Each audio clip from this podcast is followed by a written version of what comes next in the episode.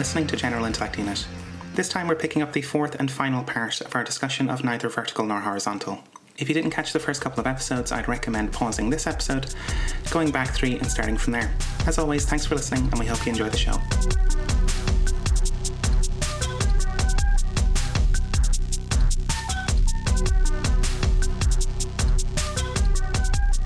I think the next major section here is this uh, section about the party. The afterlife of the party. Yeah. What's the role of the party in the ecology?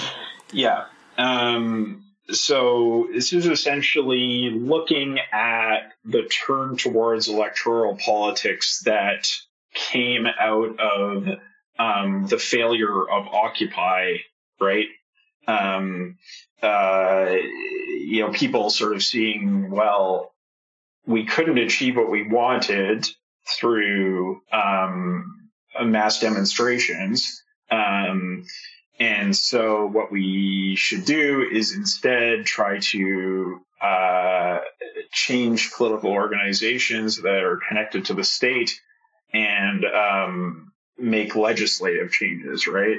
Uh, and sort of harkening back to the idea of the mass party um, as uh, the primary agent of social change, like uh, with we saw with like neo Kautskyism and um, uh, the the the sort of um, uh, Green New Deal stuff, uh, the um, uh, um, the the entry into uh, labor of more activists and getting Corbyn elected as leader, all this kind of stuff, right? That that's what we're talking about here.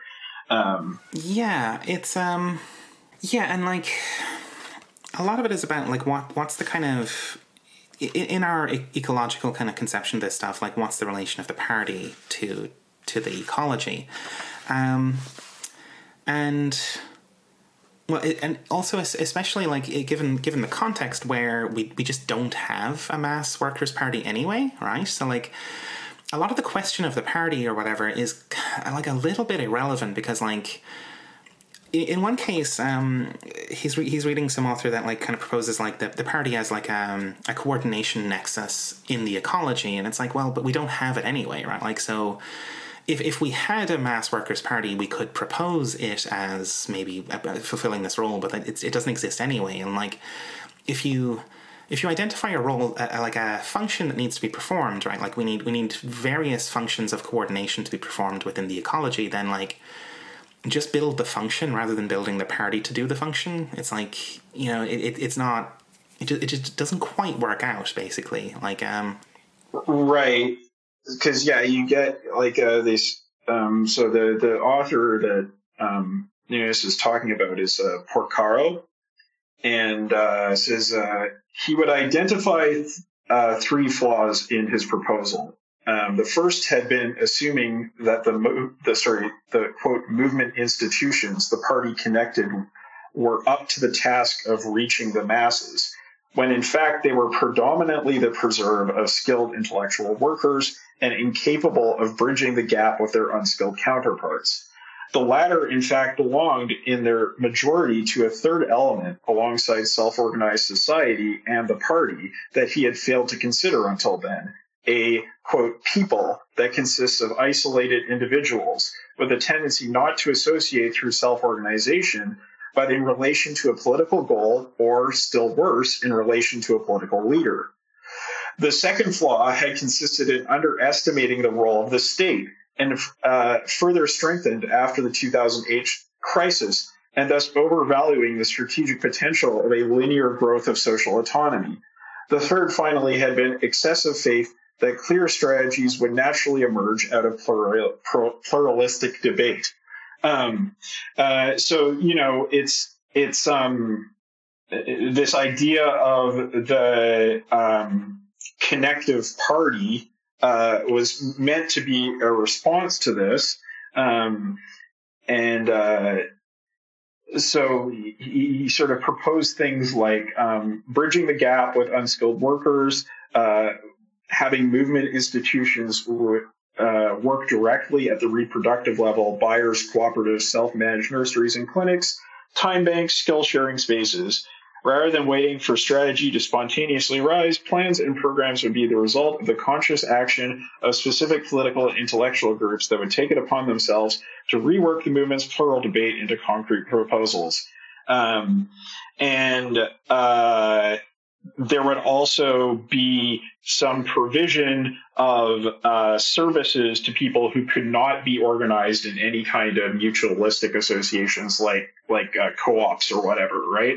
Um, uh, but the point that Nunes makes is that um, the problem is Whereas the first image, so this idea of using the party to connect up institution, or sorry, um, voluntary associations that would connect up the people, um, uh, identifies a function to be performed within conditions existing now. The second pr- supposes that one has already solved precisely the two difficulties that the connective party was meant to address the absence of a mass organization, and the lack of a common vision. In the end, it is as if faced with the difficulties of evolving a party out of an ecology, Porcaro had decided that an ecology could only be developed and integrated by a party.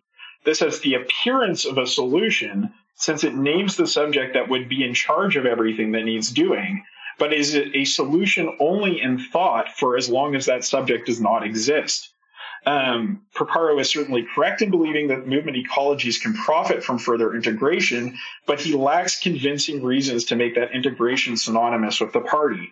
After all, it is more likely that such an internally diverse party as he imagined uh, would be the result of efforts to integrate initiatives already in existence than the cause of that diversity and it is at least conceivable that a highly integrated ecology would render superfluous an independent structure whose function would be to provide connection.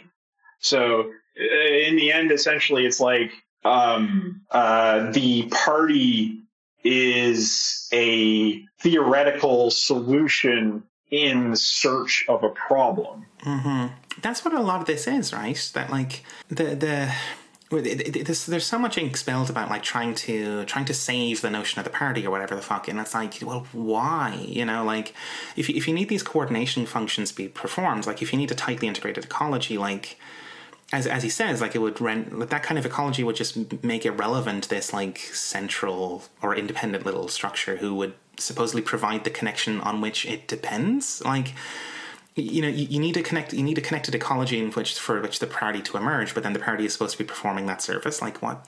It just doesn't really make any sense. It's all very cart before the horse, and it's like the kind of libidinal investment there is just in the party, like the, the two words, right?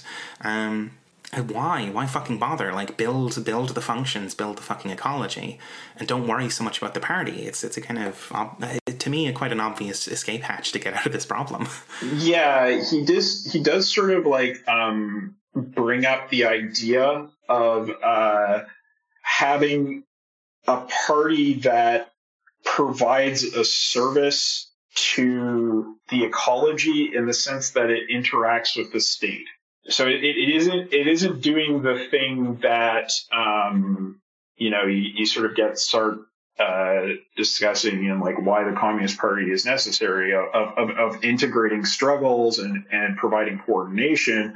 It's actually more of a like spokesperson for the broader ecology to the state in a way that the state can understand, right? It's intelligible to the state.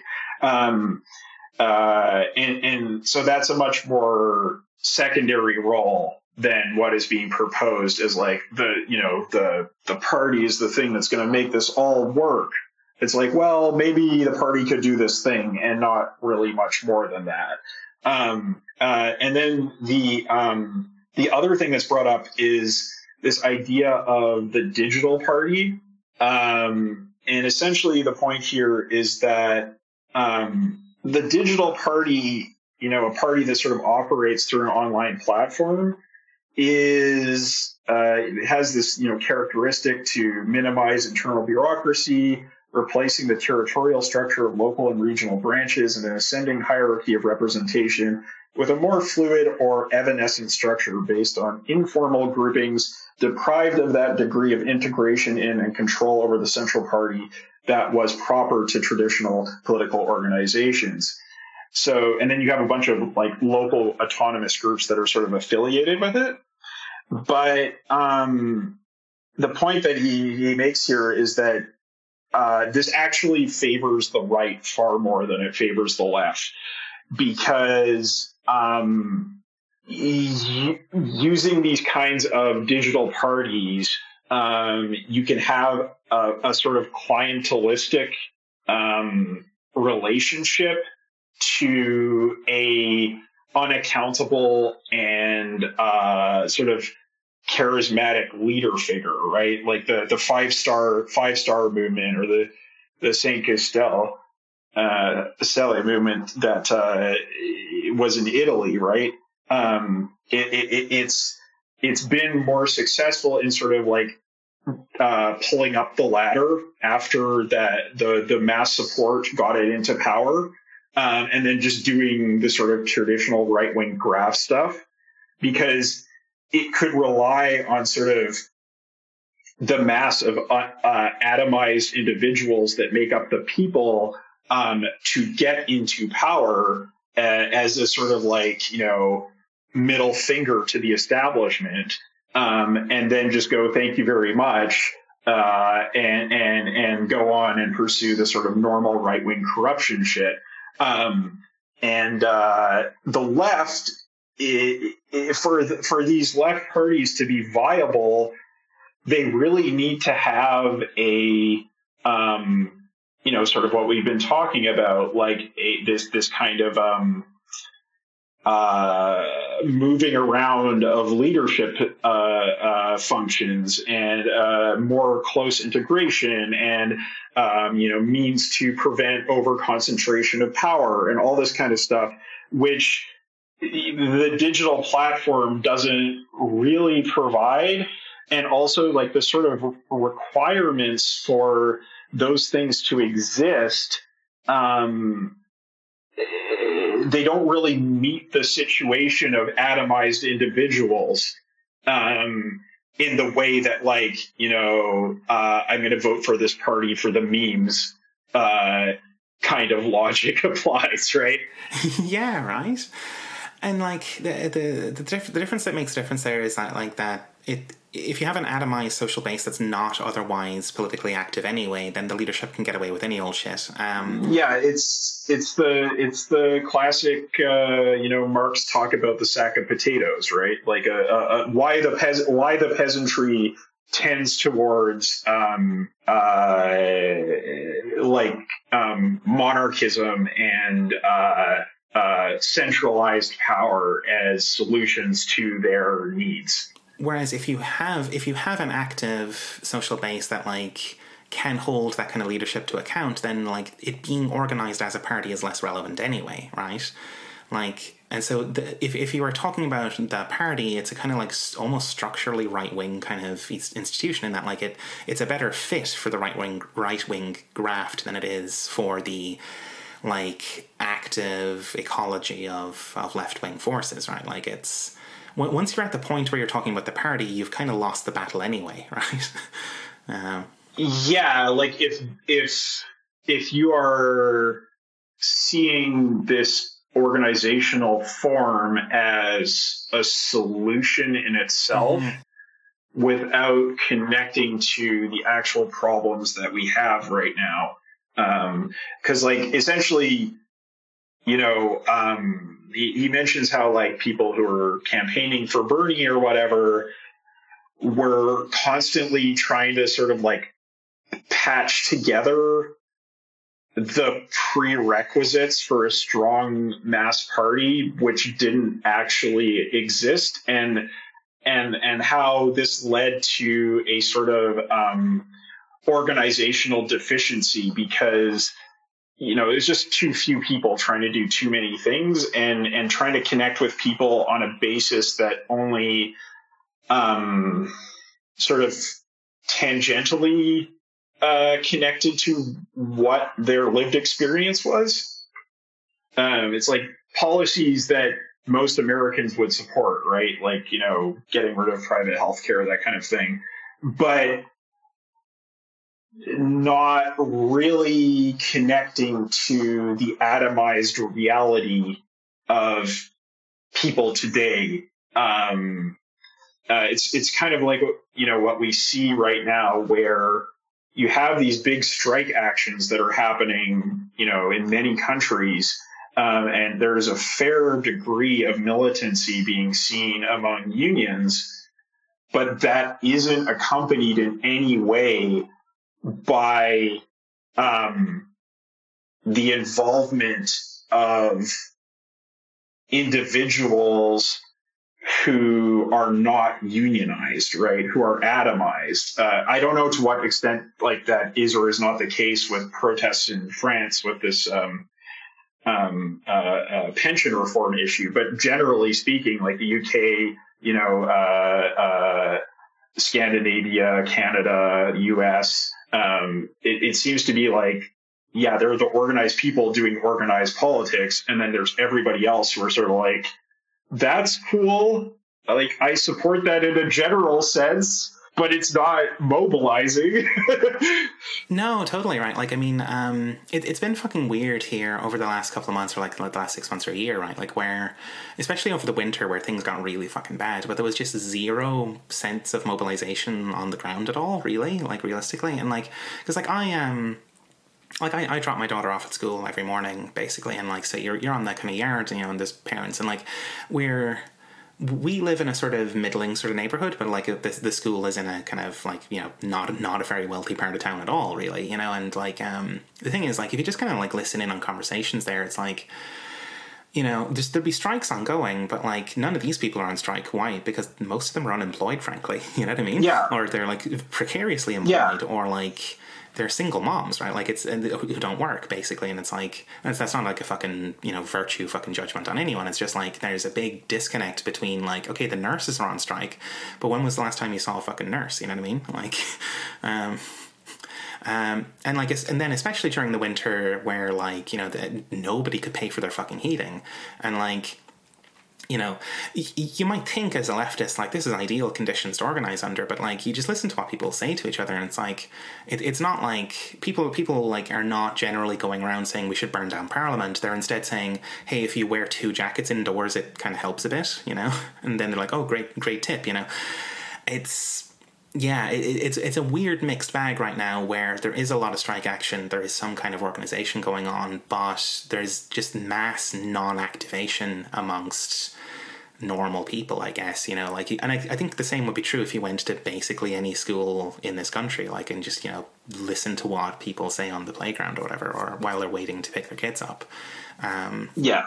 Yeah, yeah, and and and so the the point that Nunes is making then is that you know we can focus on these quote issues around social reproduction that cut across society and constitute transversal identities, debt, public transport and health, housing, um, you know, we can focus on them in a way that is not um, primarily about uh, the party um, and getting our people in government, um, uh, but instead is is more about meeting people where they are, um, and you know potentially that will have a um, a legislative component to it um, in some party, but that shouldn't be the core of it because we just don't really have the organizational basis in workplaces to build a mass party anymore. Like the the mass party, um, yeah, it it just it just uh, has been hollowed out and and it seems like a lot of the proposals to rebuild it are sort of just kind of like wishing it into existence without there being a basis for it to exist uh, at, at the moment. Yeah, the whole the whole neocount fucking moment, you know, like I mean, like what is it aside from wishful thinking? Honestly, you know, Ugh, yeah, yeah. So yeah, it says um, Nunes says, taken individually, each of these issues can function as a pole of recomposition, a space of politicization in which different organizing cores are at work to provide different entry points and complementary possibilities of intervention, helping shape a social base that shares a broad analysis, an understanding of itself as part of a single struggle, ties of solidarity, and the willingness to, to take different kinds of action. So it's kind of like it's not it's like it's like it's not a mass party, but maybe it's like a pack or a party in the sense that like Marx means it when he's talking about parties in in his writing before there were sort of um, SPD uh, formal uh, centralized political parties. Um, yeah, um, there's one other bit I wanted to kind of bring up here that's I think maybe a page before that. Um, it's it's close to the end, but like um, the the author draws a parallel between the iron law of oligarchy and the second law of thermodynamics. Basically, that like um, quoting here that like oligarchy, like entropy, is the statistically most likely state in a system that ceases to receive new inputs of energy, that is of collective potentia, right? And um, you know, this is for this for a couple of reasons, right? Like that, like there, there is a in the same way that like physically there's a tendency towards entropy, uh, organizationally there's a tendency towards oligarchy for a couple of reasons that like um, it's never the case that like the totality of a group it decides or acts. It's always it's always like par- decision is always partial. Um, le- leadership, the leadership function is you can't ever get rid of it, but it's always at risk of consolidating, and that you know uh, organization itself is always lumpy anyway, right? Um, what this kind of means is that, like, uh, oligarchy is always a risk that you have to kind of organize against, and that's true with or without the party, right? This, this is the weird thing that again scuppers the horizontalists that like, is they kind of propose that like if we don't have a party, we won't be at risk of oligarchy. It's like no, you still will have a big risk of oligarchy even with the party or without it. The party then is is orthogonal to the problem, right? Like it's just a free variable, you know. It, it, is like it is, and I would but I would say that with a caveat, which is, um, if you look at the Leninist Party, I would say it's not orthogonal to the problem because because of the way from the get go it enshrines structures that reinforce hierarchy and power centralization it it's never going to, like it's like that's sort of looking at the problem of a kind of like contentless uh, party form right? Like you know just the party in the most general sense of like you know people get together they make some kind of constitution and they try to interact with the state uh, to to achieve political aims right? But if you look at like you know leninist party constitutions without exception, they always lead to hierarchy in a fair hurry because it's it, it's there in the Constitution. Like the the the, the the form itself is hostile to democracy. So, you know, I just want to add that caveat there that like not all party forms are equal in that regard. While the point is generally valid, yeah. It's it's um well like I think the, the the background radiation for for the author here is that you're trying to steer towards democracy and away from oligarchy, but like Leninism doesn't even fucking try. It's just like well, it says it it, it says it tries though, right? Like it it, it it it talks about democracy, and so I think it's important to make the caveat that like without exception, every Leninist party ever has tended in the same direction with a rapidity that you don't see in the general sample of political parties. And that is because of basically, you know, how Zinoviev set up the original, or not the original, but the, the modified uh, Bolshevik program that would be used in the Comintern. Um, and and uh, so, you know, it's it's it's not it's like it was written at a time when that consolidation progress, uh, process was well underway um, and was was oriented in the same direction. And we just really do not need to use that form. Um, Oof, yeah, yeah, yeah. Okay, let's move on to chapter seven: radically relational, the problem of fitness. Um, a fair chunk of this chapter is about populism, but then what, what the author's really trying to extract is that, like, um, in in general terms, political projects face this problem of fitness, like like like you know, fitting to their environment and like achieving things in context and like uh, being able to stage their interventions so as to be maximally effective as a chain and all that kind of stuff, right? But like, um, yeah, it's sort of you know, talking about being fit to the task or like fit, fitness in the survival of the fittest kind of sense, right? That like there is a match between your capacities and your environment in such a way that it, it um, promotes your success and, and survival and so on. Yeah, all that good stuff. And then like populism and like you know especially right populist parties have and and you know left populist attempts have been the more recent iteration on like attempts to solve the problem of fitness and that, that's kind of why they're front of mind for so many people is that like um, because uh, the problem of fitness is not like a well understood concept. In the ecology it's in instead we glom on to populism and it's all questions about like can the left do populism? That's the wrong question. It's like how how can the left do fitness properly? Um, and we can extract lessons from populist movements or populist parties but like keep in mind that what, what we're really getting at is the problem of fitness, not like should we do populism, yes or no. Yeah, and there's also like the thing where when and Mouffe sort of originally came up with this idea, um, you know, they're uh, quite influential scholars on the left. You know, they they were sort of um, very influential in the early 90s, ongoing to today, in coming up with sort of strategy and theorization.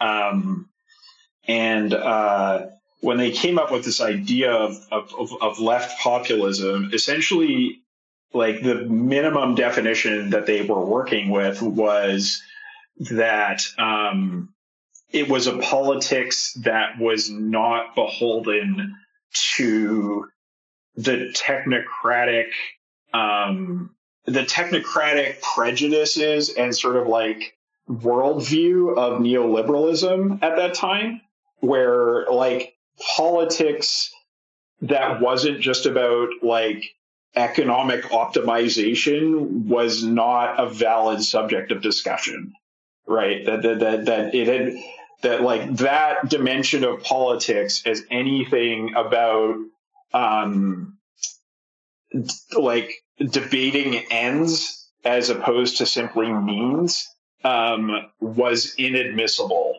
right? Um, and and then uh, Nunes adds that in addition to that sort of minimum definition of like let's just do this different politics, they also smuggle in a bunch of their own prejudices about uh, what the right uh, way to do politics is and what the what the right organizational forms are. Like you need a charismatic leader, blah blah blah. Like you know this other stuff that is um, external to the original definition of just like having some room to debate ends in politics again. Yeah, yeah, and, and and like what the author's trying to do with the analysis here is kind of scrape off a lot of the the top layer there and like get to get to the core of what actually matters, which is the fitness bit. Because like the reason that like you know the reason that like left populism is even on the table is because we recognize some of the success of right populism, right? Like where yeah, it, it's a challenge to the existing order of neoliberalism. It's something that appeals to.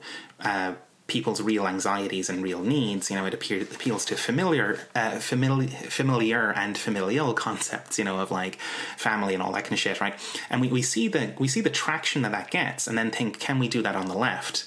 Um, and then that's where Laclau and Mouffe come in, I guess. And then the the author's like, no, no, step back from the shit for a bit, like think think about think about what those things were actually achieving, like in terms of fitness, and you know. So I mean, one of the sections here is about um, you know this this objectionable aspect of populism of having this like um, these like na- leaning on national identity, and it's like. Well, you know, like in the sort of like psychic space, there are these like attractors that, like, you know, uh, human thought tends to glob onto. So, like, you know, national identity or the family or justice or whatever are these like concept attractors that you can then play to as like, you know, this this is what I'm going to hang my hat on for my political project. But like, you know, it seems that for populism as such, like the national identity stuff seems to be pretty essential to that. But then, if you're just addressing the problem of fitness, then really any attractor would do, right? Like you could. Um, you know, for um, Oh, I don't know. For for climate stuff, you could say like pr- pr- preservation of nature. That's a kind of a, tra- tra- conceptual attractor. That's just as just as good, right? Like you wouldn't need like if we go down the route of saying we need to do left populism, we've already committed ourselves to nationalism. You know, the family, religion, all that kind of shit. That like you know the the, the good old fashioned attractors.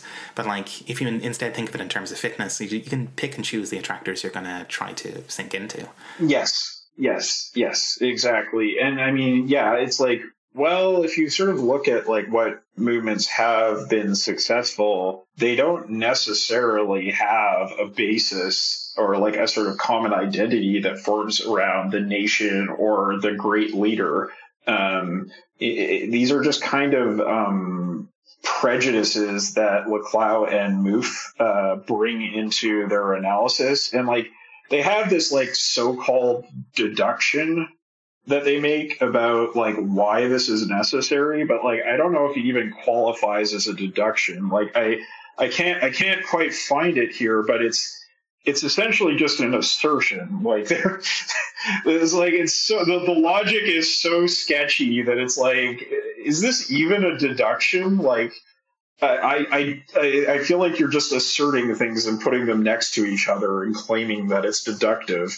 Um, uh, yeah, so um, I think that uh, you know these these attractors can be quite variable, um, and we don't need to do this sort of like blue labor shit of uh, like, oh yeah, let's actually just be like super hostile to immigrants because that's what you know the stupid trolls need in order to buy into our politics. Like, it's so like Oh, I hate that shit so much. uh,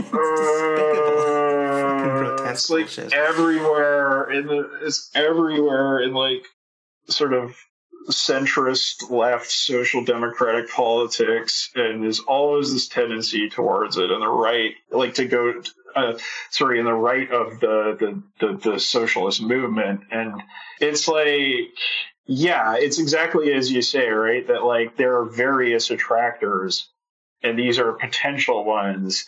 But it's also like you can if if you have an alternative attractor that is strong and your movement is active then you can actually like redefine and recontextualize these sort of like um, core associations like family, work, blah blah blah, right? Um, right. Nation. Yeah, because like I mean, what's what's going on in Britain at the moment is that like you know the Tories are obviously fucking scumbags and like their whole thing is like nation, fucking you know traditional family and all that kind of thing, and like their their thing is like, well, if you elect us, we're going to burn all the immigrants or whatever, and then Labour, their like count, counter campaign in fucking quotes is basically to imitate all the same stuff where like labor are now just as fucking bad on immigration and they're saying we're going to burn all the immigrants. Forgetting that like fully half of fucking britain is like immigrants and people of color or whatever you know and it's like that's a sketchy fucking way to go like what they could do as a you know, a strategy that would probably work a lot fucking better is pick a fucking different thing of like, no, we're gonna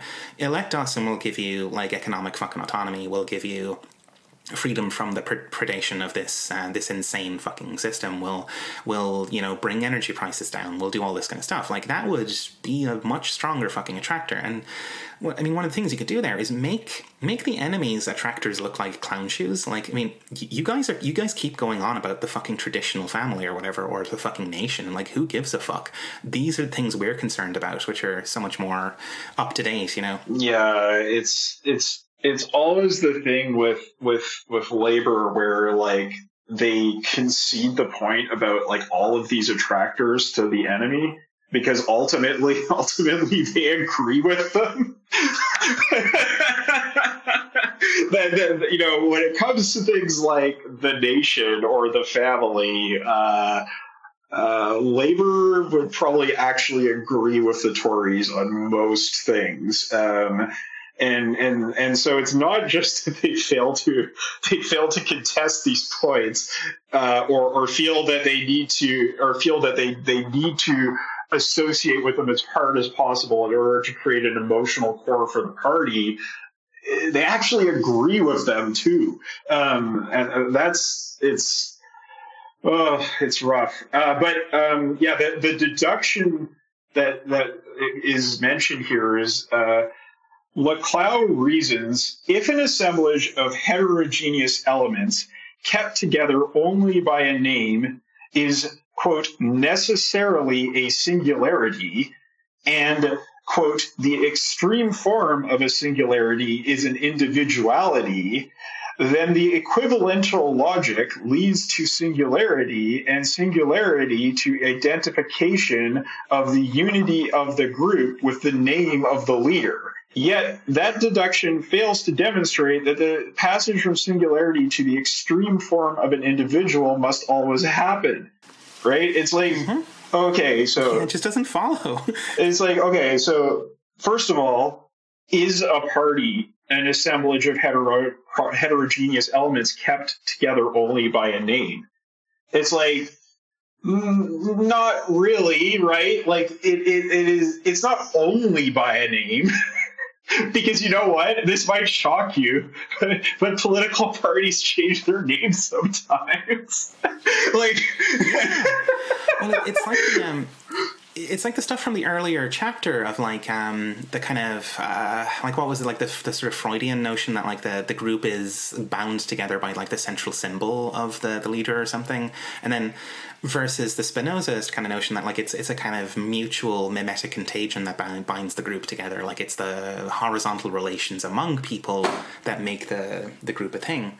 Um, yeah, and it, it, it's it's not to say that the name is meaningless because like obviously these these symbols do hold effective charges for people, right? Like in the sense that you know if you're having a debate with somebody and um, like you identify as the enemy, right? Like you, you know, you're talking, you're talking to a Republican, you say, I'm a card carrying Democrat or, you know, whatever. Um, uh, then that will trigger a certain kind of like hostility towards the outgroup, right? There, there is an in-group out-group dynamic that is formed around a name um, typically. Like even if you look at something like Occupy, which had no real organizational structure shared among the different groups, um, they still had a sense of being a movement because they shared a name. But that is an exhaustive theory of organization, right? Like it's exactly as you say, right? Like there is actually these horizontal connections between people and actual like organization between people that is also in play uh, beside this symbolic logic. Um, and, and uh, you know, it, it, it's it's it's ridiculous to start from this like very flawed process uh, premise of like you know this kind of extremely theory brain like um, everything is just symbols like symbolic supremacy point of view with that Laclau and Mouffe have always been so invested in. And then to go, well, therefore, clearly we need like, uh, a, you know, a big man leader, uh, who is, you know, this like we need a name. They have a name. problem solved. yeah, it's real. It's like what a it's like what a fucking toddler would do or something. You know what I mean? Like it's just. Uh, I don't like. It's like I don't know if like we really need to go as far as to base our whole organizational approach on this one point. Um, and like there is a certain thing to like the idea that the symbolic leader of a group has a kind of like cohesive influence on the group's identity, but also on like the sort of behavior of the members of the group, right? Like there is something to this idea that like, you know, the Obama era and having Obama as a president actually conditioned a kind of behavior in people, uh, Americans especially, but also other people. And it would be the same with Trump or whatever, that like somehow like the personality of the leader does rub off on the people they lead and that that symbolic position has some meaning but but uh, you know this is why like countries have heads of state right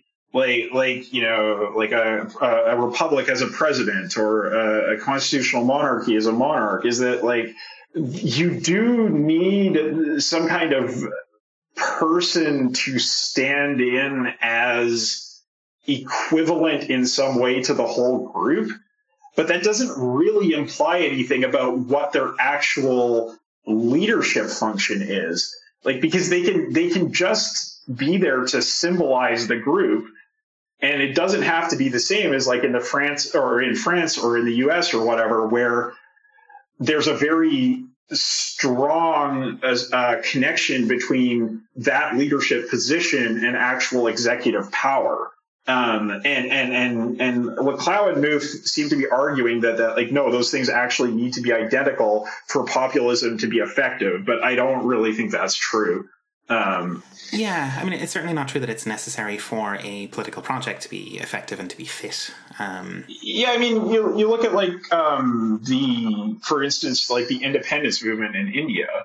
Those things were so separated, right? That that you had, you know, Gandhi as this figure who many many people got invested in and had a kind of uh, name association with the movement but there were so many leaders of different parties and stuff that were actually making political decisions um, within the context of that movement. And Gandhi was not like deciding things for them. Um, and, and I don't know, it seemed to be reasonably effective at like getting the British out.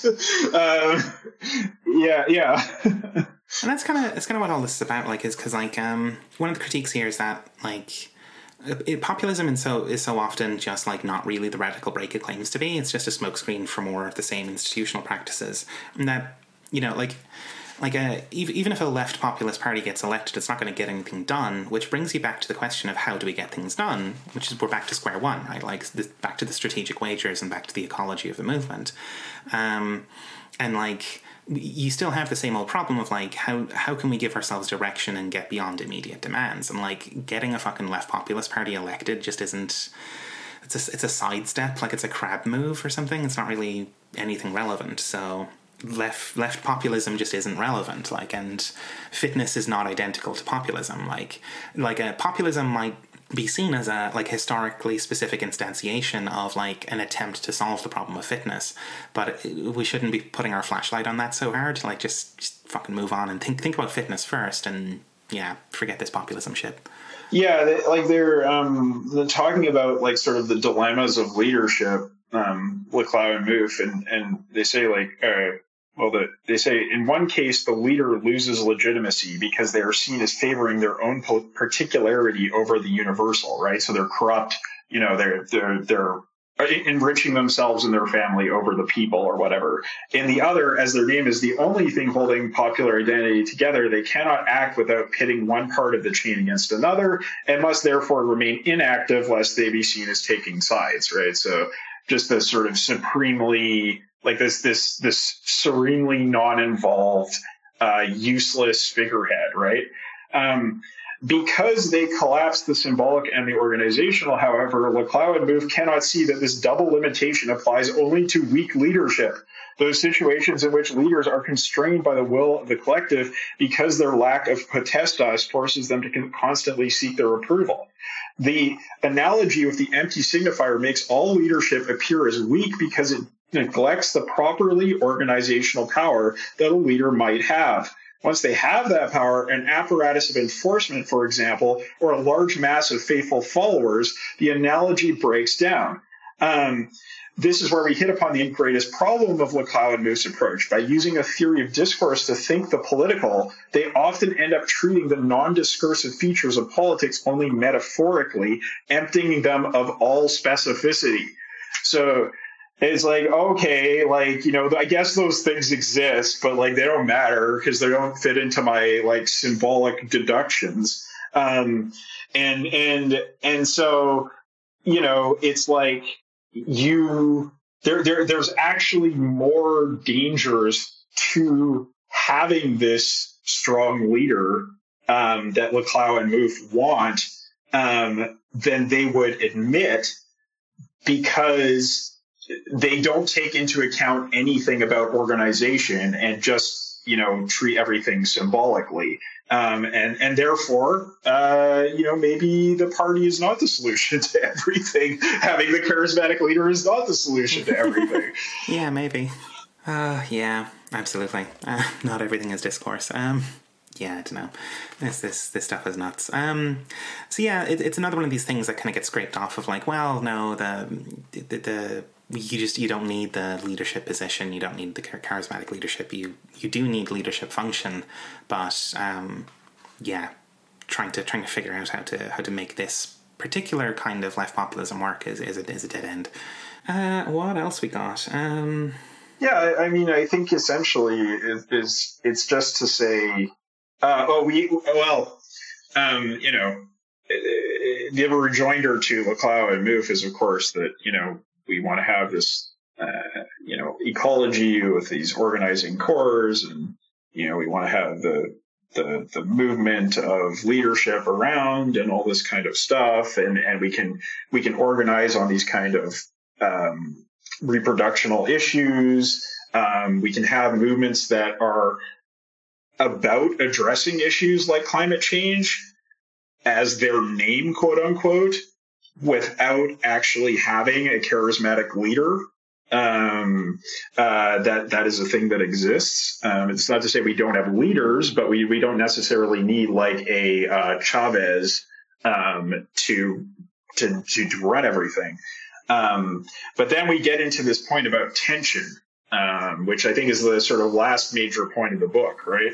Yeah, it's good. I like this. Um, yeah, this is one of the best parts. Yeah. Yeah, it's it's wonderful. How does it start off? Because like it, it goes a couple of different places. Um, um, yeah. So essentially, we get um, we, we we start out here uh, with a typology of political forms, right? Uh, of, of of leadership. Um, Right, and it's it's excesses and uh, the the kind of dyads of like excess and lack of leadership, and strong and weak leadership. Is that how it works out? Or no, function function and position. So you, you have you have like a, a problem of too much function and too little function, and then you have a problem of too much position and too little position. Yes, exactly, exactly. So um, eh, the first point here, though, is that like this sort of um, two axis um, uh, matrix is uh, misunderstood as being a dyad, as being a one or the other thing. So there's actually another dimension here that people are missing. Uh, he writes that. Um, so the very idea of tailoring one's message to an audience or flexibly applying a principle to some concrete situation might seem suspicious to some. It brings to mind mendacious cadres telling their constituencies, now is not the time to demand any more, or the unctuous world of spin doctors, focus groups, and obsessive triangulation that has done so much to make to mainstream far right discourse. It is perhaps not hard to feel that fitness suggests the conciliatory opportunism and unprincipled cynicism of self appointed leaders. A long catalog of examples predisposes us to a scheme that pits masses with an inexhaustible and unambiguous radical potential held back and betrayed by their spineless, unscrupulous representatives. What makes that possible in each case eh, are the same conditions abuse of trust or invested power, unaccountability, a lack of reciprocity between leader and base. Political timorousness and the abandonment of principles are thus symptoms, perhaps even necessary ones, of the pathologies of excessive leadership. Yet experience also teaches us that this schema's clear political, or sorry, clear moral plurality can be misleading.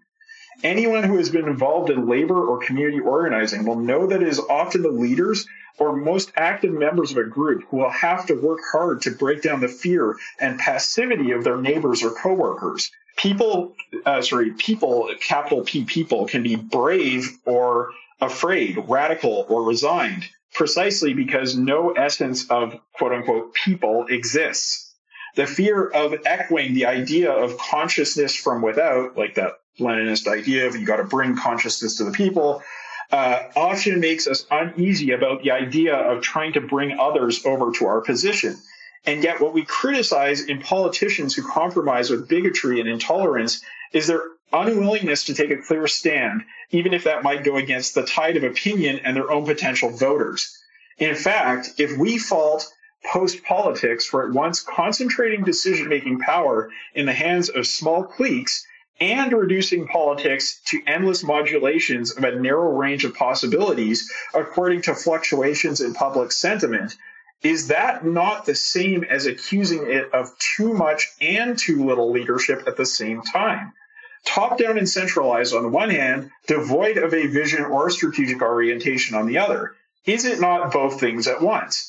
And so then this is where you get the the um, leadership as function versus leadership as position, uh, and then the other uh, poll was the uh, too much and too little. Yeah. So it, um, he says. Uh, put together these two different dyads provide us with four extreme combinations the iron fisted leadership that bends the situation to its will, as in Stalinist collectivization, the unaccountable leadership with a conciliator, uh, conciliationist attitude, the third way.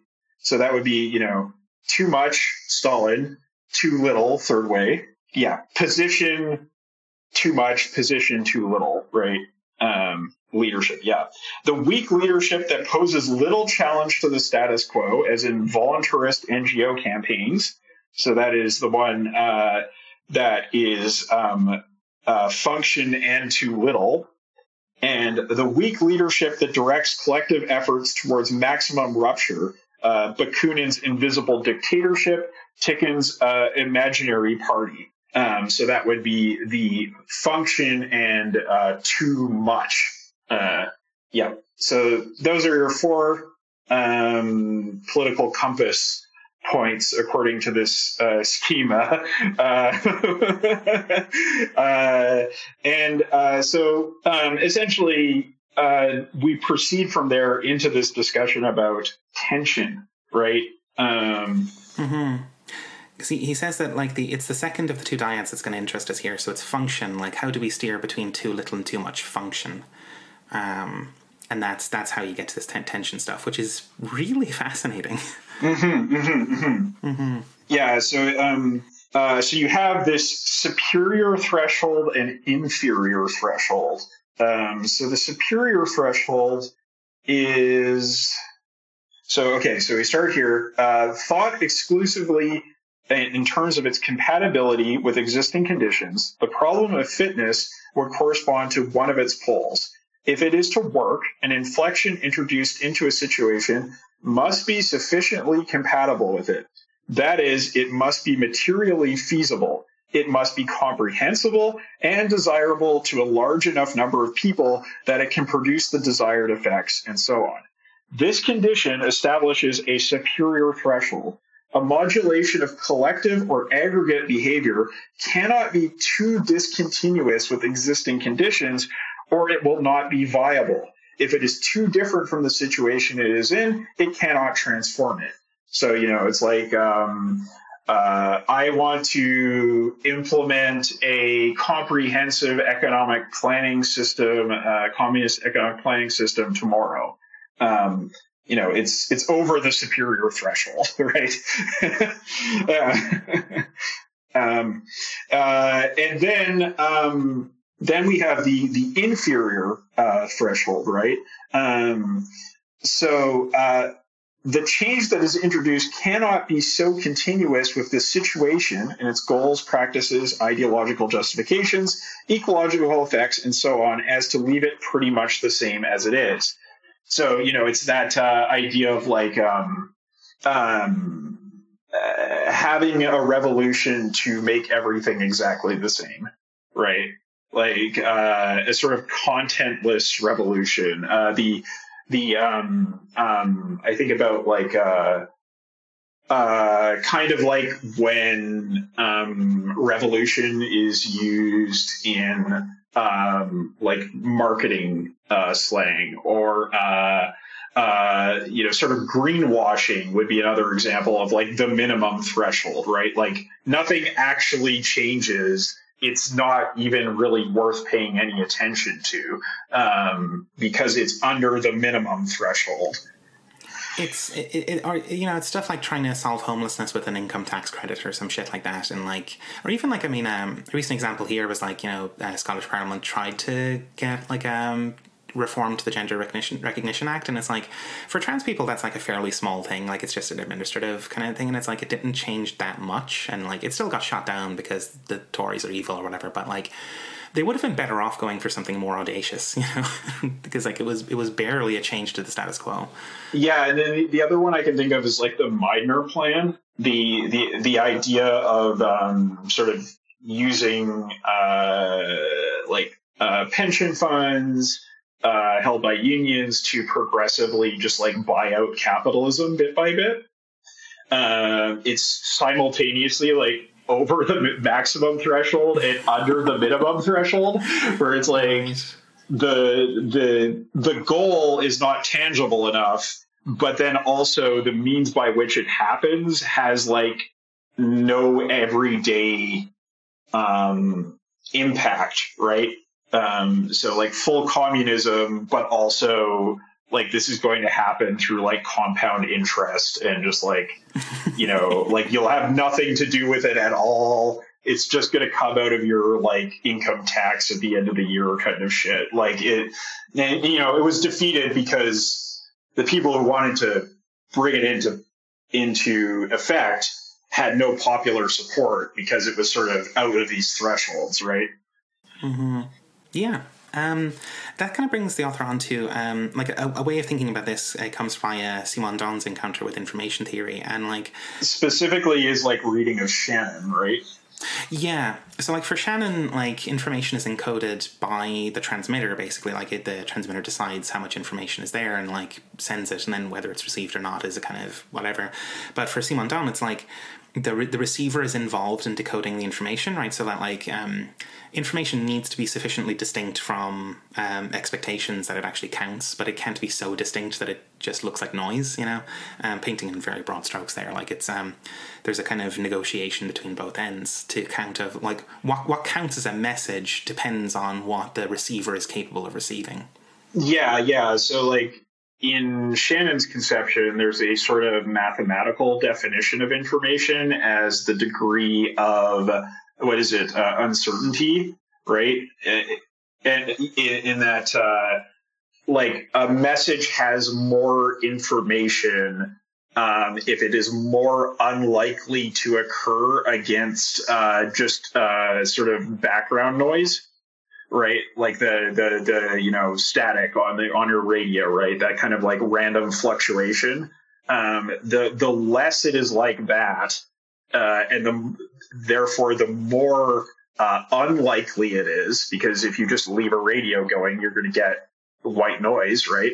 Um, that's the baseline, and then the op- the opposition to the baseline is is the information. Um, but the problem is you can have something that is uh, simultaneously very high in information in that sense, but also uh, incomprehensible to the recipient. Um, uh, it doesn't actually count as meaningful information. Um, it's like you know if you, um, you know, it's like if you, uh, um, sorry, speed up a highly complex piece of music too much, and it just becomes noise, even though the actual statistical probability of it existing is still very low. It doesn't actually contain information that will be received by the listener. Mm-hmm. Yeah, so Simondon's innovation there is to introduce like a window of comprehensibility. So like the for for Shannon, there's like noise is the floor, and then there's kind of an infinite amount of information above the floor. But like for Simondon, there's a window of like you have to be above the floor but below the ceiling in order to count as information or as like decodable information. Yes. So then. Um, uh, what you get is uh, a property that Simondon uh, calls uh, haste, hate, hate, Haecessity. Cassidy. Jesus Christ. Or, more usefully, perhaps more pronounceably, uh, uh, tension of information. What makes it so that this is information and is received as such, well, that is not received as information. But equally, the property that a scheme has to structure a domain of propagating in it, of ordering it. So it's like efficacious and also within those um, maximum and minimum thresholds. Mm-hmm. Yeah, and, and like the, the, way the kind of minimum threshold is is um, phrased here is quite interesting. That like if it's if it, if it if it's below the minimum threshold, then it's too close to the system as it exists, and it's too it's too close to re- current reality, or it's it's too close to baseline reality. So like um an example that popped into my head while I was reading this is that, like, if I were to say to you that the sky is blue, that that's fine. That that is a statement, and you you received it, but you didn't really receive any information because it's just um a truism. Yeah, it's a facsimile of the system as it stands. It's a facsimile a facsimile of consensus reality, and I haven't really communicated anything. If I say that the the sky is beautiful, that's sufficiently far from just a you know truism that it contains information right? Like and you've you've learned something from what i've said. Yeah. It's uh it's it's it's less likely that the sky is beautiful than the sky is blue right? Because it could be blue and any number of other aesthetic properties right? Mm-hmm. So that that statement is in the middle of the window. That's that's comprehensible. Whereas if I say that the sky is schleem, then suddenly we're out of the window of incom- of comprehensibility, and like there's no information there because it's too far from con- consensus reality to have any grounding. Like it's not it's not grounded in any way. Um, uh, yeah, because it's it's outside of the linguistic lexicon, right? It's it's so improbable that it's actually. Uh, not comprehensible. Yeah, it's it's so improbable that you're going to think I've had a stroke. That's what's going to happen, you know. Um, and I like I like this notion of like distance from reality, or like a like a speech act in order to have and to convey information has to be distinct from just a, a basic truth about the world. Like it, it's um it's, it's kind of an odd thing actually, right? That like if you just say a truism, there's no information there. Um, yeah, and this is the thing that I have always really uh, struggled with with um, like neopronouns and why I don't use them. Uh, it, not to say I don't use other people's neopronouns as best I can, but I, I don't use them personally, uh, even though I identify as non-binary, because um, it, you're essentially making that Schleem statement, uh, expecting it to be meaningful and then if everybody does the same thing, it becomes like a more and more and more and more complex uh, encounter to meet anybody. Um, and I think like I have a pet theory, which is rather than neopronouns becoming the norm, what's going to happen is actually kind of what happened with English, where um, you had the meeting of uh, Scandinavian languages and French um, in England, and both of them were gendered languages, but they gendered different things to two different genders, right? They map different things to different genders. And so keeping it like straight in your head, which thing was which gender was so complicated that people said, fuck it. And they just removed gender from, uh, nouns as an association. And so that's why you have English being one of these outlier languages in Europe that is not gendered. And I think similarly, if we have a greater plurality of uh, genders, which could still happen, uh, it's, it's easier to keep track of than neopronouns. I think we'll actually see a simplification of pronouns down to people using they instead of he or she uh, instead of instead of gendering people by pronouns um, because uh, it actually allows that window to uh, remain fairly um, workable. It's, it's not too high variety, uh, while also respecting people's uh, gender autonomy, right? Like their ability to define their own gender. Um, uh, and, and, and yeah, so I, this is a thing I've I've just really struggled with politically because it's like, well, I want to respect your I want to respect your decision to uh, uh, identify by way of neopronouns and you know your ability to define yourself against a society that's really repressive. But I also kind of think that on a sort of information level or like information theory level, this is quite unlikely to become uh, a universal, or sorry, not universal, but a, a generally um, used way of communicating.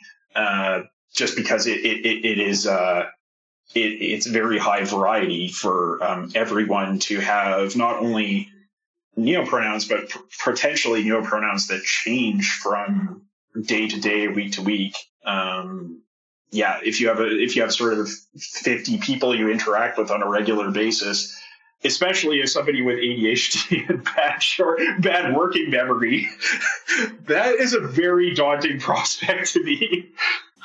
It is right, and like that's actually the example that was in my head when I was reading this this this this paragraph. Because like I mean, I'm trans. I'm always thinking about trans shit or whatever. Um, but yeah, it's it's um and like with with all the with all the same caveats that you've laid out, like I mean, I, I want to respect people, yada yada, you know, all that kind of stuff. It's like it does. It has always struck me as a kind of profound kind of power fantasy that, like, you know, we walk around in this society and everyone has their weird tuning that's happened in their brains that like um, it conditions them to respond in certain ways and stuff. But none of that's going to apply to me because I don't want it to. Right, and there's not going to be any trouble that falls out of that either it's like I mean, yeah, just think about it in information terms. It's just not gonna fucking work, right? Um, yeah, like I can I can understand it as a sort of um, as a sort of like performance art, as like a kind of a, a kind of social provocation of of like basically saying fuck you to society um uh and and and and, and sort of throwing people off balance by way of saying like no no like i am not like you. I am not like the norm. I am different.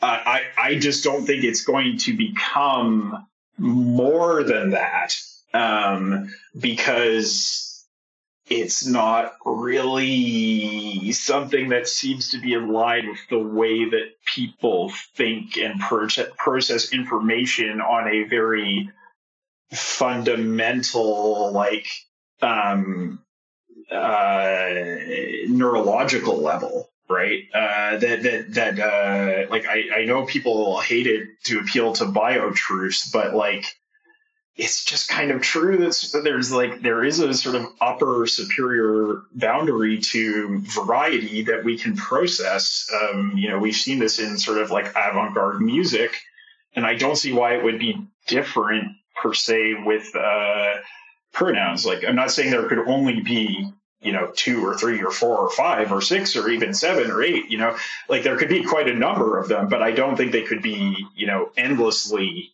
um, uh, variable. Yeah, and like it, is a good example of this kind of the kind of political thing here that's being pointed out as like improbable and and and like unworkable right? That like it's so far outside of like comprehensibility. It's so far outside of practicality that it's just not going to get any traction. And if you're deeply invested in that you're just going to make yourself sad ultimately right? Like i mean i like i mean i went through what you know what i what i call an extended hostage negotiation with trying to be non- non-binary or whatever. And ultimately i i won that negotiation in the end which was nice. But um, i found it hard enough to get anyone to fucking use they you know what i mean mean? Like, I mean, yeah, yeah, yeah, yeah. So that's the kind of upsetting aspect of it, I guess, or whatever. I mean, it's it's it's just it's just a reality, but it can be upsetting that like gender is a thing that's not just inside you, right? Like, I mean, it's it is something we feel personally, but it's also something that happens with other people, and it's. Well, I mean, that like that is both why it is meaningful and also why it is traumatic, right? like right. because it is actually a thing that is both core to who you are as an identity, but also is a social reality that you have like a heteronomous relationship to. Um, and that's why it is so painful. Um, yeah. And like when I, when I was kind of going through like the kind of like trying to figure things out phase, I kind of I, I kind of tripped over the same thought, right? That like oh, I, I could decide that my gender identity is the SHA-256 sum of like the first four characters of some fucking thing or whatever, or like the, you know, the today's date or something. I could decide that, and that, that could be my internal understanding of myself, and it would be absolutely fucking meaningless because what other agent in the world is capable of understanding that? And that's we are agents among other agents, right? Like, and you know, there's an unfortunate thing where there's negotiated sort of windows of possibility. Um, yeah, it, it, it, I mean, it's yeah, it's not it's not meaningless in the sense that you have self understanding, but it's meaning it's it's like maximally alienated, right? It's it's meaningful to no one other than yourself. Um, and, and and that's a very that's a very that's also a very painful situation to exist in if that is like really the identity you subscribe to that makes you completely opposed to all the rest of humanity. Mm-hmm. And like if somebody genuinely experiences themselves that way, then like I don't know, go with God or whatever. Like it, it's I'm not going to yeah. necessarily oppose that, but like for me, it was um, it was a kind of crushing realization, and, and it, it ultimately led me to the realization that I was I was doing this hostage negotiation that like if I was really honest with myself I was a woman and I was desperately trying not to admit that because we live in a horribly transphobic world right um, and so, you know, I, I, felt for a while that maybe if I tried to be non binary, it would be a kind of like 80 20 thing. Like if I get 80% of the upside for only 20% of the downside, maybe it'll all work out. In the end, I found it to be even more alienating than trying to be fucking cis, you know, but that's just me. If somebody genuinely, like, I feel for people who genuinely experience themselves this way and like it is maximally alienating, but I I don't know what to do about that. It's kind of been my experience where, you know, uh, kind of like what we're describing in this chapter, like, um, as opposed to the sort of like man woman dyad, it's like, like I would locate my gender identity, yeah, somewhere along that continuum but also like somewhere along another continuum, like a y-axis that doesn't have anything to do with those things. And right. it's a complex number, right? Or it's an imaginary number, right? You know? yeah, yeah, and and so it's like it doesn't.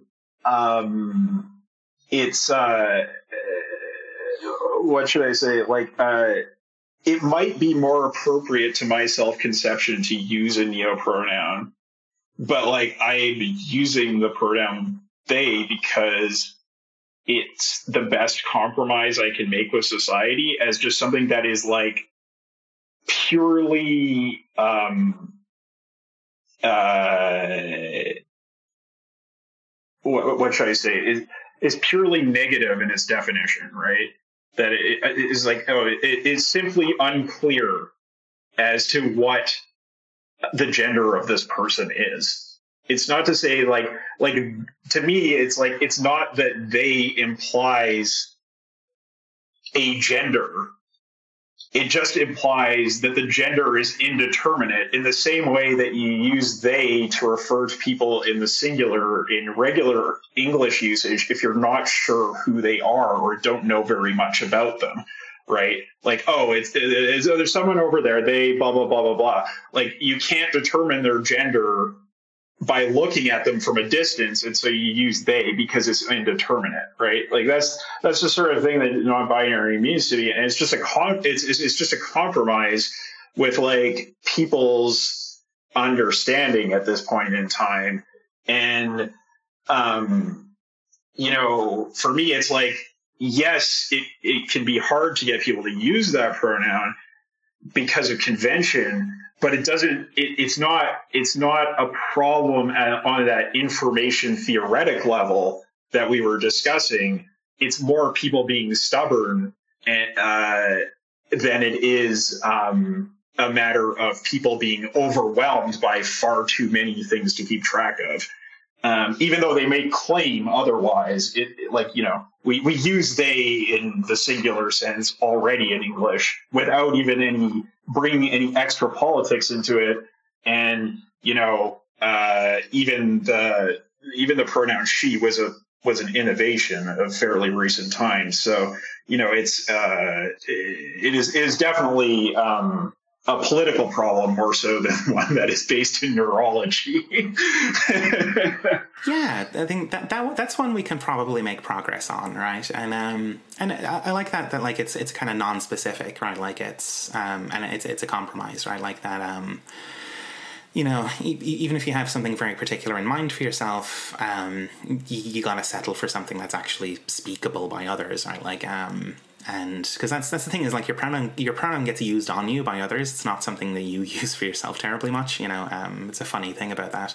Mm, mm, mm, mm, mm. yeah, I mean, de- depending on the language, but at least in English, yeah. But yeah, and, and it's not. Yeah, it's the, the the core point here is that like uh, any any political project or even any speech act that's just outside of the window of comprehensibility is not really actionable at all. Like, so you got to wonder what the point of the thing is, right? Like, if it's if it's not something that's actionable, then what what are you really getting at? Um, yeah. Well, yeah. Well, again, it it, it can be purely a, a provocation.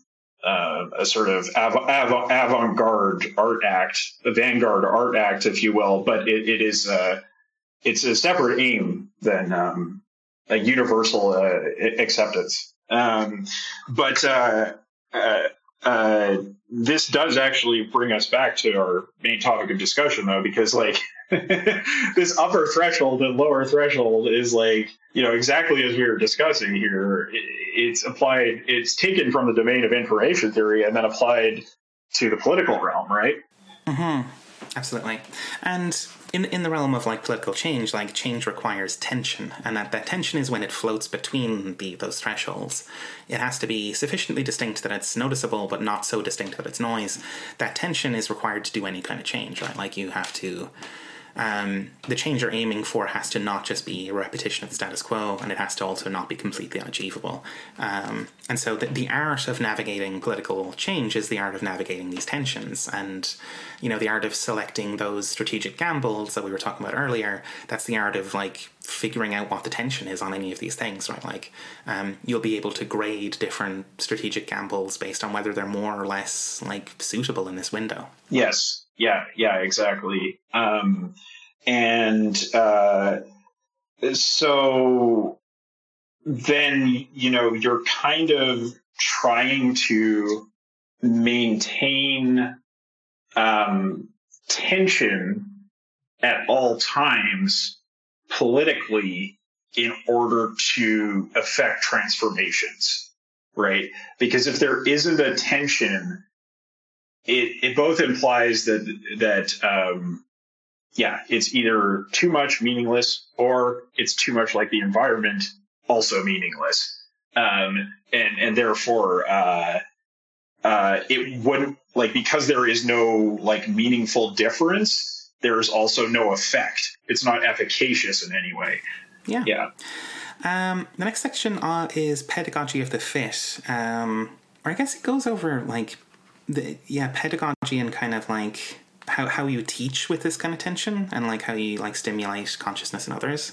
Um, sort of, yeah. It's it's it's uh, based on pedagogy of the oppressed, right? Um, you know, the super, super, super famous um, uh, text that uh, is used in like education programs everywhere. Um, uh, was it Freire, right? Yeah, Paulo Freire.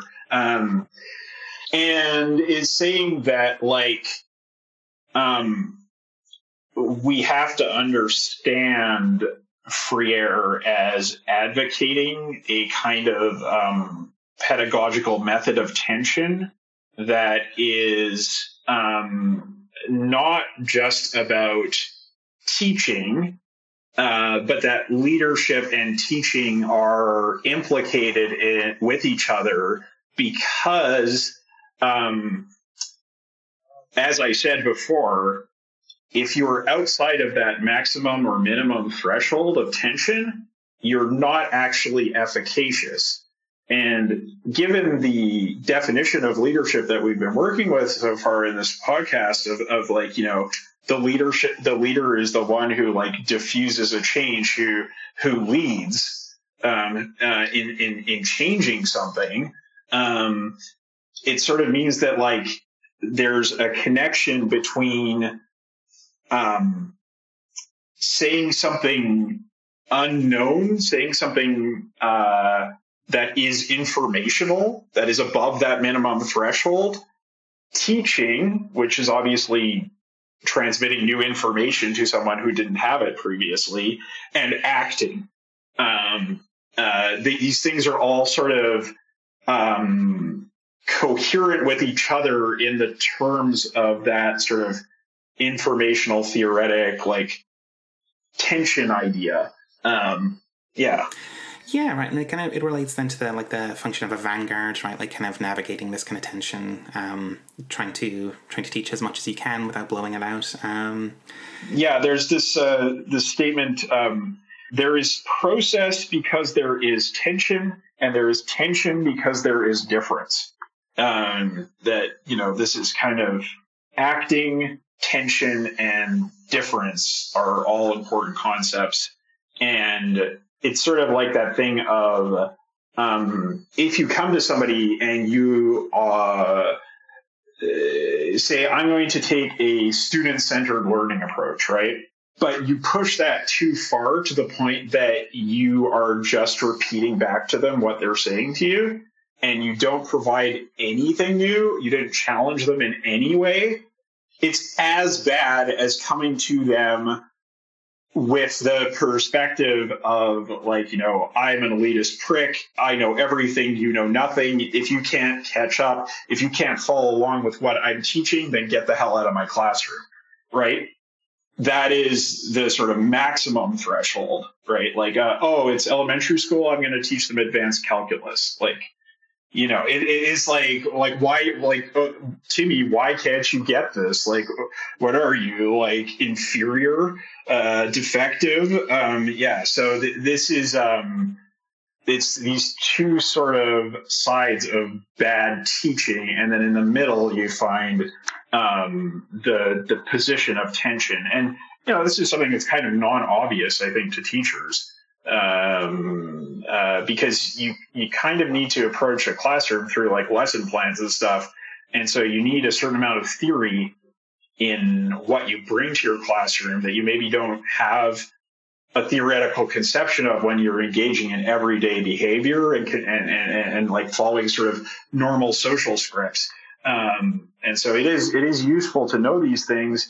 But then, of course, this also applies to being a leader in the activist sense of, of trying to change something socially. Yeah, yeah, and um, I think there's there's a nice kind of point at the end here where it's like um, that it's it's not a it, the middle ground is never stable. It's always like you're discovering what the midpoint of the window is in context, um, and th- that's going to change over time as people learn um, or situations change. Um, the window might widen or narrow. You just it's a kind of ongoing discovery process.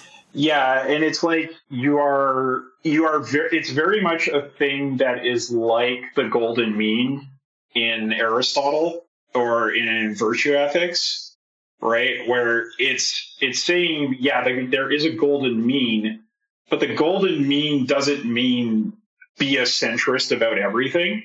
Uh, the answer is always in the middle. These kinds of um, uh, fallacies. Um, it's actually finding the mean point of tension, which can be all over the place when you look at it from situation to situation.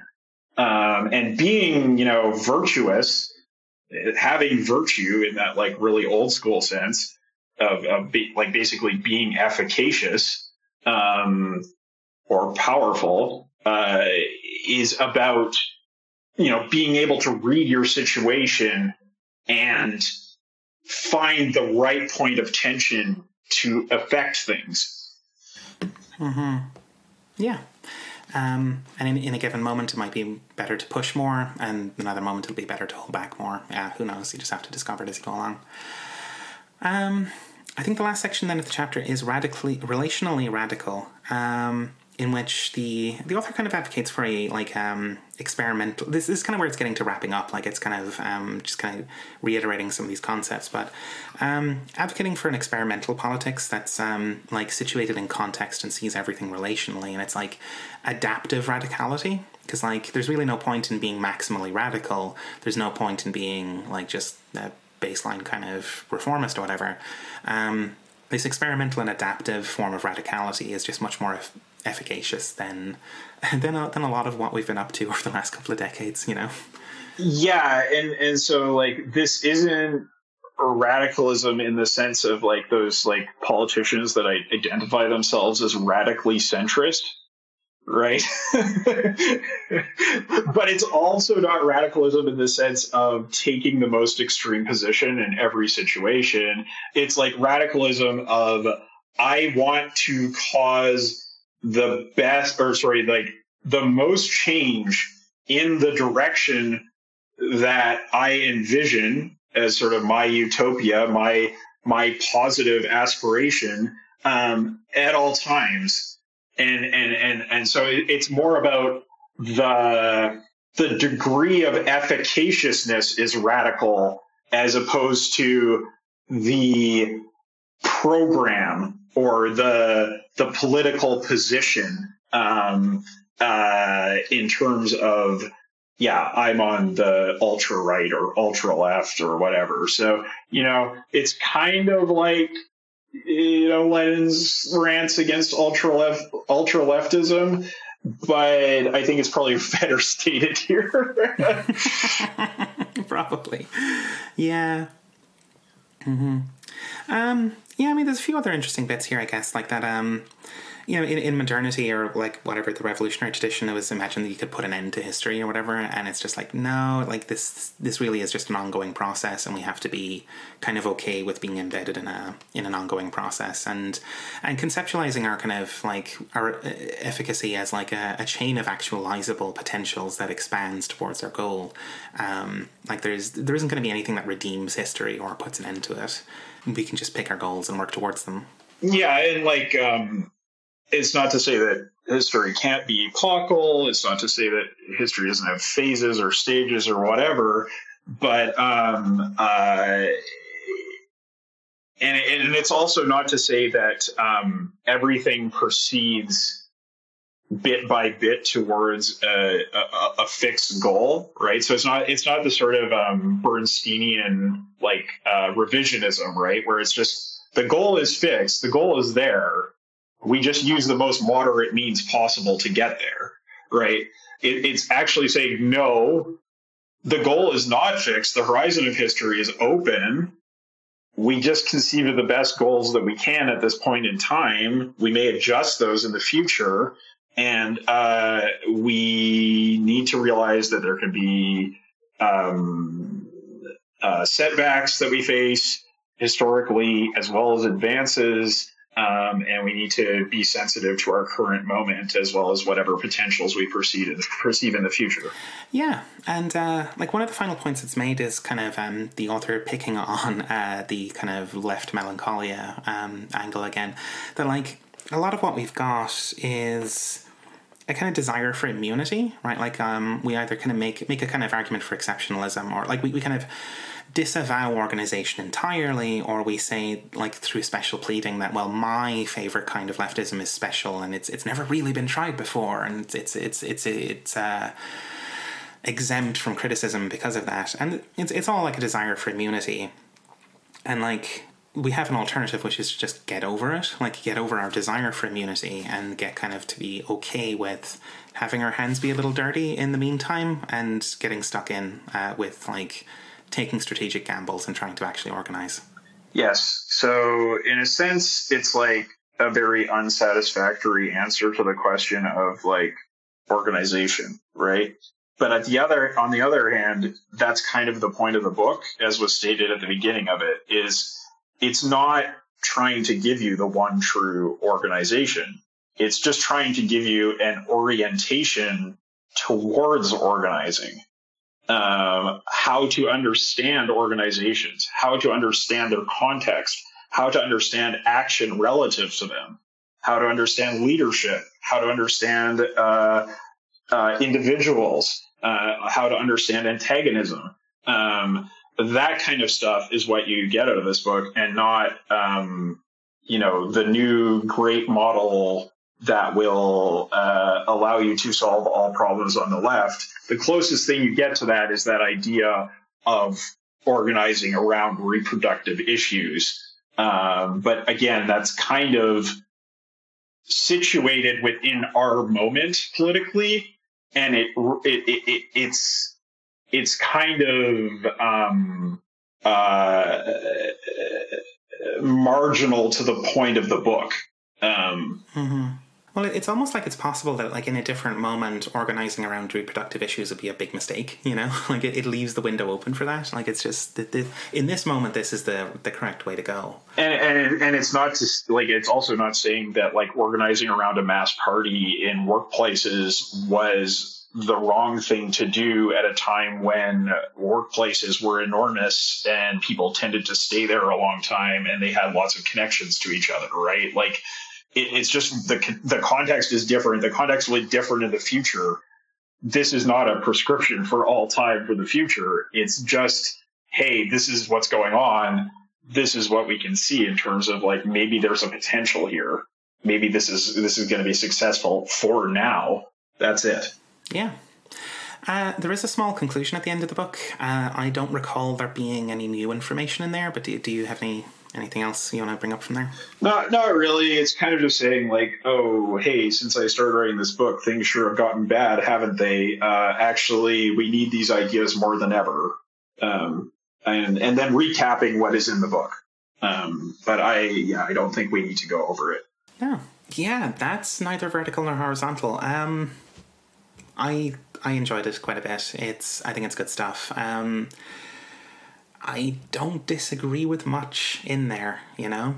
Um, I, there's very few bones to pick. Um, yeah, I I could see how it could devolve into a very kind of um, like it, it, could easily devolve into like a defensive mediocrity and opportunism in a way that like you know and, and, left unity shit or whatever yeah. Yeah yeah yeah yeah yeah. And like the, the kinds of things that he says like are typically associated with uh thinking in terms of fitness right? Triangulation that kind of stuff.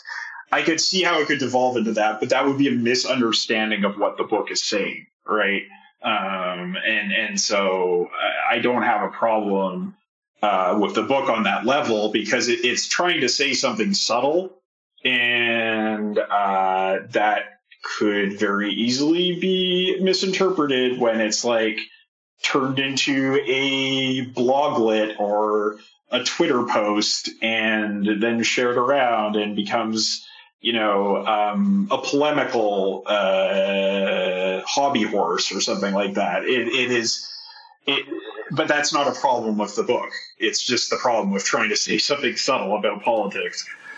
Yeah, exactly right. Um, I mean, it, it could have.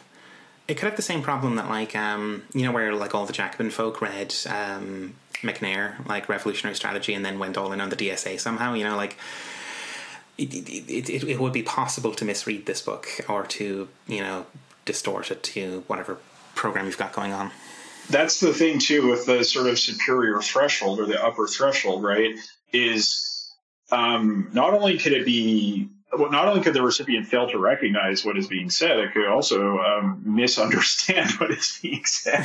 if it's if it's just far enough over that threshold where it's like this is meaningful, but also uh, I completely interpreted it in the wrong way. Um, yeah. So uh, yeah.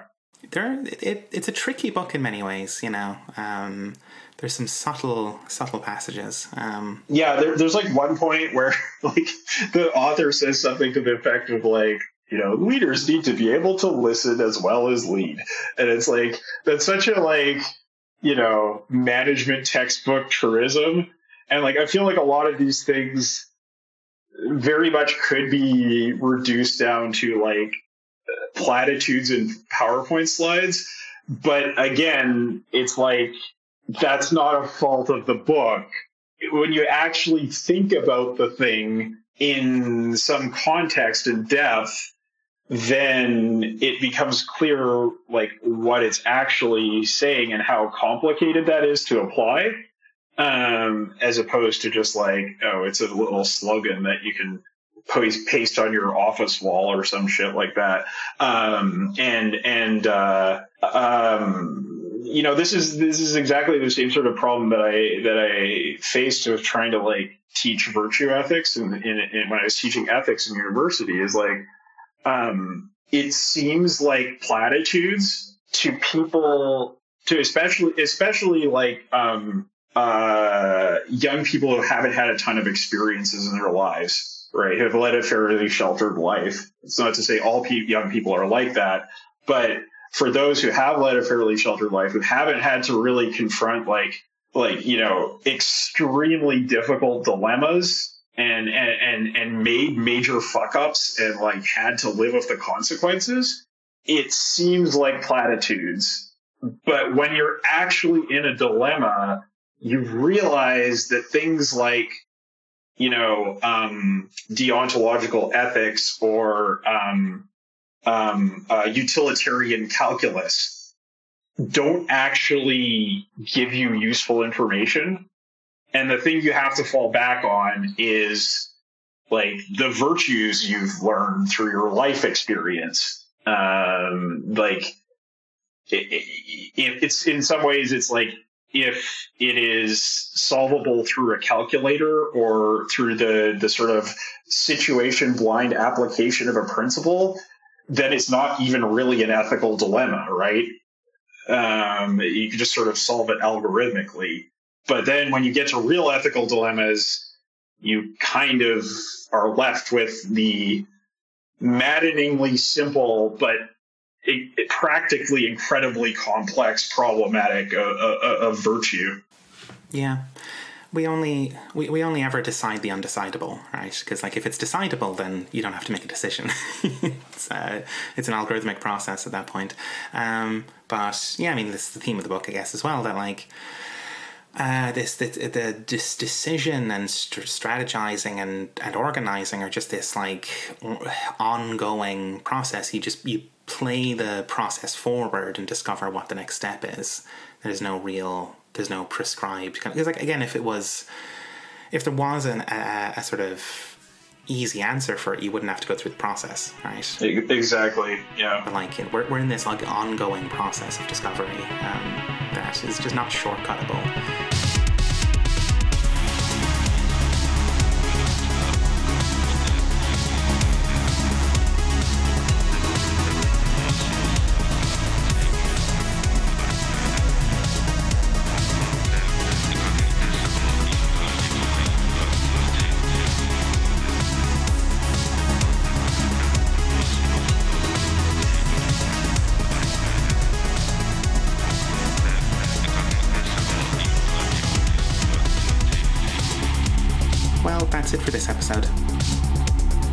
wait for the next one, you can find us on Twitter at GIUnitPod. You can find us on the web at generalintellectunit.net. You can find us on Facebook and all the podcast apps, so like, rate, and subscribe. If you'd like to support the show and get access to our community Discord, you can go to patreon.com slash generalintellectunit and throw us a couple of bucks a month. Every contribution is greatly appreciated. This show is part of the Emancipation Network, a Marxist podcast network and research collective. Go to emancipation.network and check out our sister shows such as Swampside Chats, From Alpha to Omega, Jumpsuit Utopia, and Mortal Science. They're excellent shows and excellent folks. Once again, thanks for listening. We hope you've enjoyed this show, and we hope you'll join us again next time.